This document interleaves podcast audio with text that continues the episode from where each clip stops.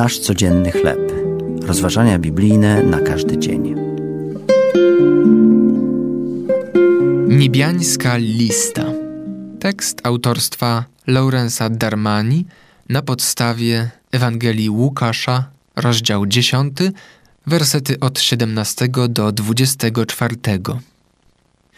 Gdy oddałem paszport do sprawdzenia przy stanowisku kenijskich linii lotniczych, pracownicy zaczęli szukać mojego nazwiska na liście, lecz nie mogli go znaleźć. Jaka była przyczyna?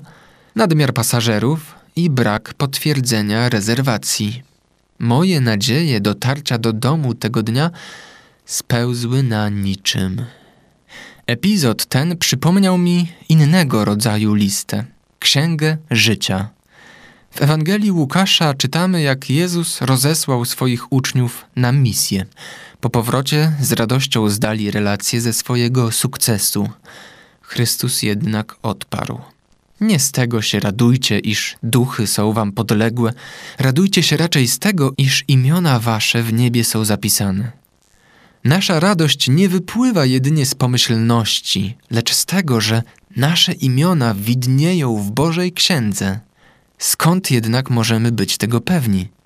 Słowo Boże mówi nam: Jeśli ustami swoimi wyznasz, że Jezus jest Panem i uwierzysz w sercu swoim, że Bóg wzbudził go z martwych, zbawiony będziesz.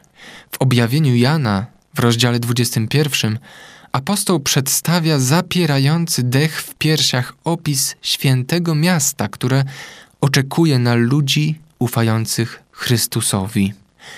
Potem zaś pisze: I nie wejdzie do niego nic nieczystego, ani nikt, kto czyni obrzydliwość i kłamie, tylko ci, którzy są zapisani w księdze żywota baranka. Księga życia jest niebiańską listą Boga. Czy jest tam również Twoje imię? To były rozważania biblijne na każdy dzień. Nasz codzienny chleb.